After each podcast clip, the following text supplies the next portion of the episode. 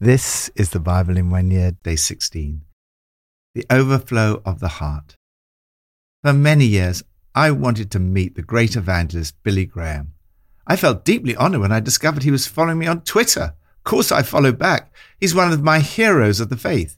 He spoke to more people about Jesus than anyone else in human history. I heard Billy Graham speak many, many times. Every single time I listened to him, I felt inspired. He said that before he spoke, he liked to fill his heart. He would prepare enough material for five talks so that he could speak out of the overflow. According to Jesus, the heart really matters. Out of the overflow of the heart, the mouth speaks. How do you store up good things in your heart? From Proverbs 2 My son, if you accept my words and store up my commands within you, turning your ear to wisdom and applying your heart to understanding. Indeed, if you call out for insight and cry aloud for understanding, and if you look for it as for silver and search for it as for hidden treasure, then you will understand the fear of the Lord and find the knowledge of God. For the Lord gives wisdom. From his mouth come knowledge and understanding. He holds success in store for the upright. He is a shield to those whose way of life is blameless. For he guards the course of the just and protects the way of his faithful ones. Then you will understand what is right and just and fair, every good path. For wisdom will enter your heart, and knowledge will be pleasant to your soul. Discretion will protect you, and understanding will guard you. Store up God's word in your heart. Do you long to know God better? Would you like to be wiser, more skillful, and to have more knowledge and understanding? Make a lifelong, daily habit of reading God's word. The writer of Proverbs urges, Store up my commands within you, turning your ear to wisdom and implying your heart to understanding, for wisdom will enter your heart. First, what do you need to do? Store up God's words within you. You need to accept, listen, and apply, call out, and search. Searching for it like a prospector panning for gold, like an adventurer on a treasure hunt. This takes time and commitment. Don't just prioritize your schedule, schedule your priorities. Set aside a regular time to read the Bible and schedule it as a top priority. Second, what does God promise if you do this? You will find the knowledge of God. God gives out wisdom free. Because of God's character, He gives wisdom and understanding, victory, protection, and discretion. He promises that God will keep His eye on you and protect you and guard you. Lord, help me to continue to spend time with you each day and to apply the teachings of the Bible to my life. New Testament from Matthew 12. Then they brought him a demon-possessed man who was blind and mute, and Jesus healed him, so that he could both talk and see. All the people were astonished and said, Could this be the son of David? But when the Pharisees heard this, they said, It is only by Beelzebul, the prince of demons, that this fellow drives out demons. Jesus knew their thoughts and said to them, Every kingdom divided against itself will be ruined, and every city or household divided against itself will not stand. If Satan drives out Satan, he is divided against himself. How then can his kingdom stand? And if I drive out demons by Beelzebul, by whom do your people drive them out? So then they will be your judges. But if it is by the Spirit of God that I drive out demons, then the kingdom of God has come upon you. Or again, how can anyone enter a strong man's house and carry off his possessions unless he first ties up the strong man? Then he can plunder his house. Whoever is not with me is against me, and whoever does not gather with me scatters. And so I tell you, every kind of sin and slander can be forgiven, but blasphemy against the Spirit will not be forgiven. Anyone who speaks a word against the Son of Man will be forgiven, but anyone who speaks against the Holy Spirit will not be forgiven, either in this age or in the age to come. Make a tree good, and its fruit will be good. Or make a tree bad, and its fruit will be bad. For a tree is recognized by its fruit. You brood of vipers! How can you who are evil say anything good? For the mouth speaks what the heart is full of. A good man brings good things out of the good stored up in him, and an evil man brings evil things out of the evil stored up in him. But I tell you that everyone will have to give account on the day of judgment for every empty word they have spoken. For by your words you will be acquitted, and by your words you will be condemned.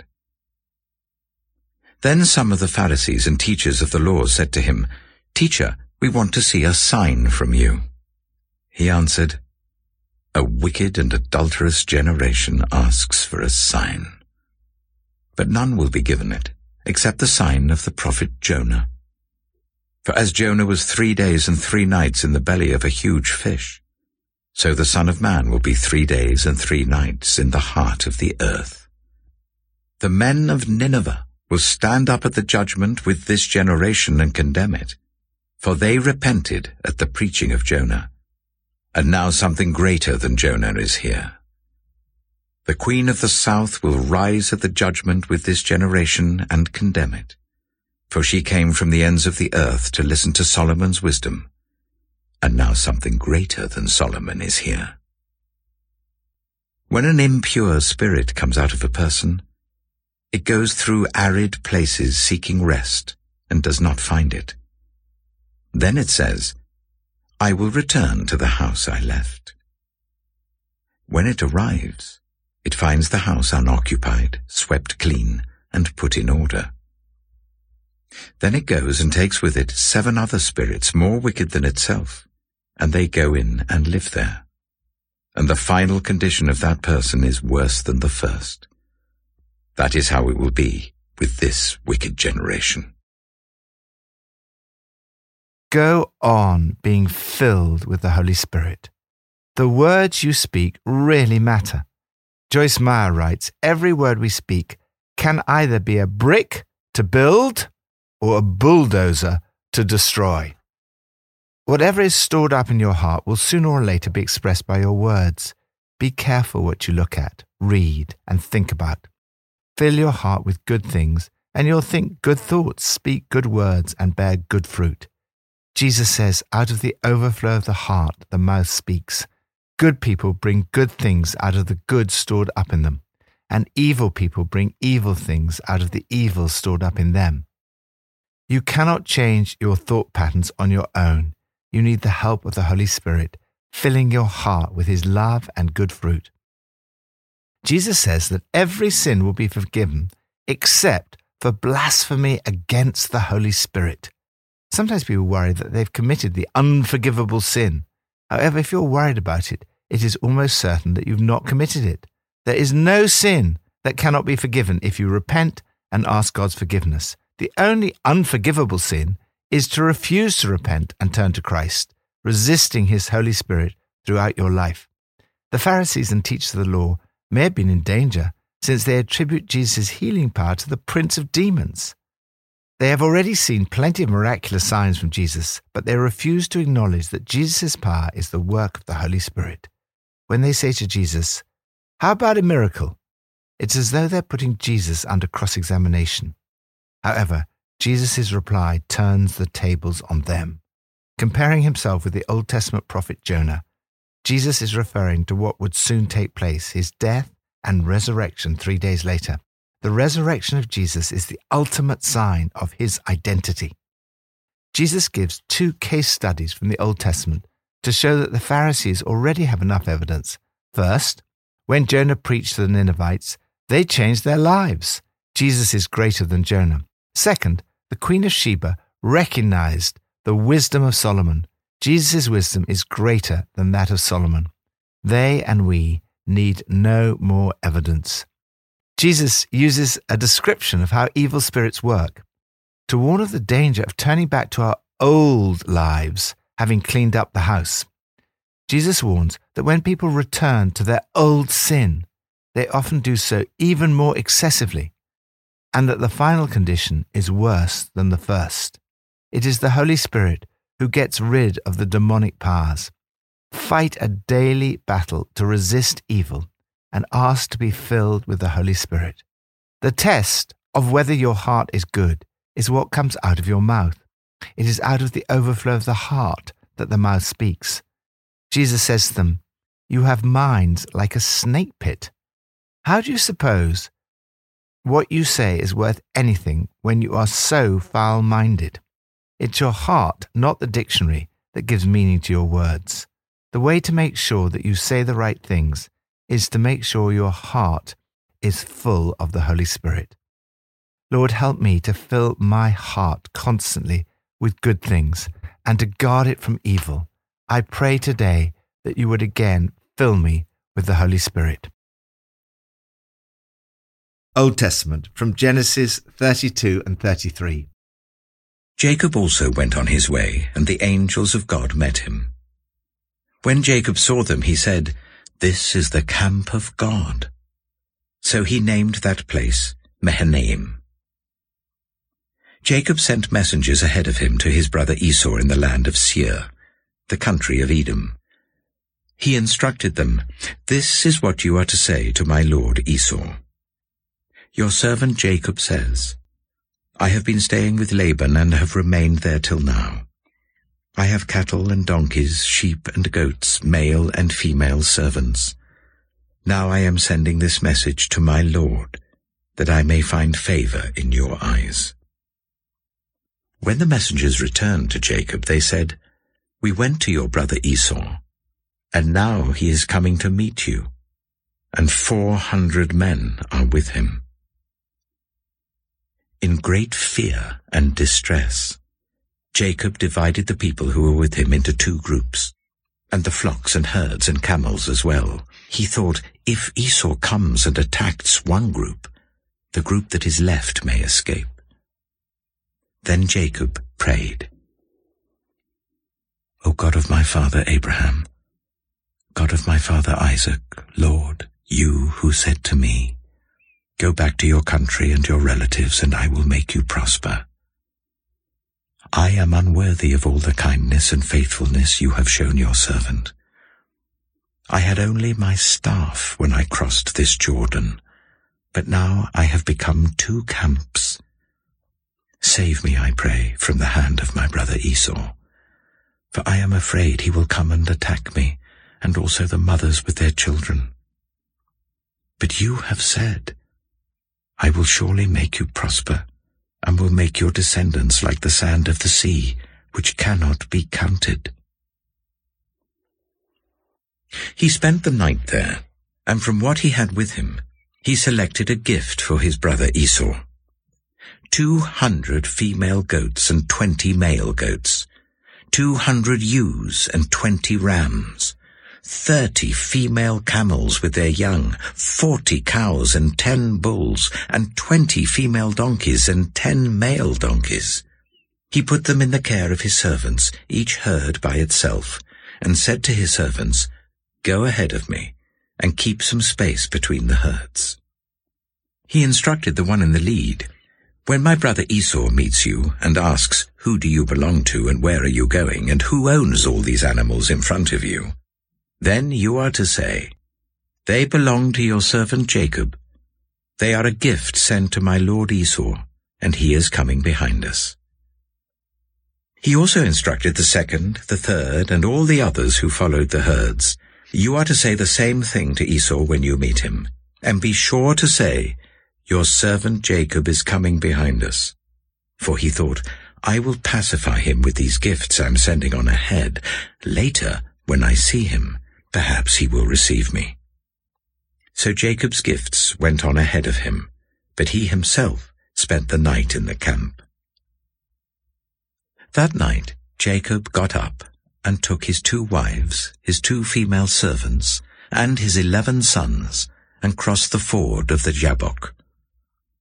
After he had sent them across the stream, he sent over all his possessions. So Jacob was left alone. And a man wrestled with him till daybreak. When the man saw that he could not overpower him, he touched the socket of Jacob's hip, so that his hip was wrenched as he wrestled with the man.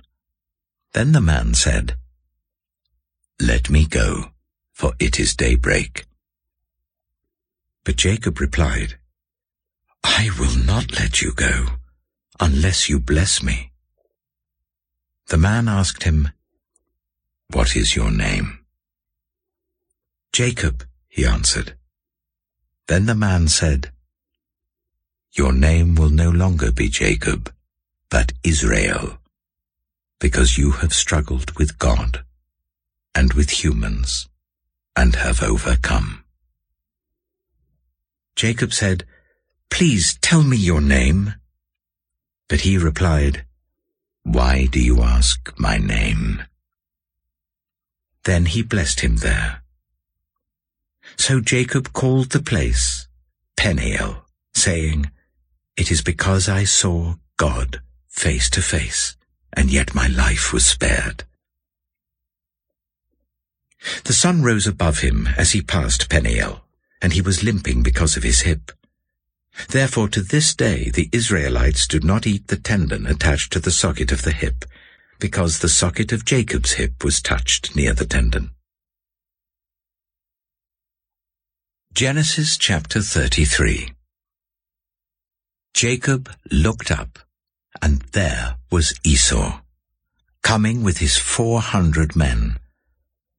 So he divided the children among Leah, Rachel, and the two female servants. He put the female servants and their children in front, Leah and her children next, and Rachel and Joseph in the rear. He himself went on ahead and bowed down to the ground seven times as he approached his brother. But Esau ran to meet Jacob and embraced him. He threw his arms around his neck and kissed him, and they wept. Then Esau looked up and saw the women and children. Who are these with you? he asked. Jacob answered, They are the children God has graciously given your servant. Then the female servants and their children approached and bowed down. Next Leah and her children came and bowed down. Last of all came Joseph and Rachel, and they too bowed down. Esau asked, What's the meaning of all these flocks and herds I met? To find favor in your eyes, my lord, he said. But Esau said, I already have plenty, my brother. Keep what you have for yourself. No, please, said Jacob. If I have found favor in your eyes, accept this gift from me. For to see your face is like seeing the face of God now that you have received me favorably. Please accept the present that was brought to you, for God has been gracious to me, and I have all I need. And because Jacob insisted, Esau accepted it. Then Esau said, Let us be on our way.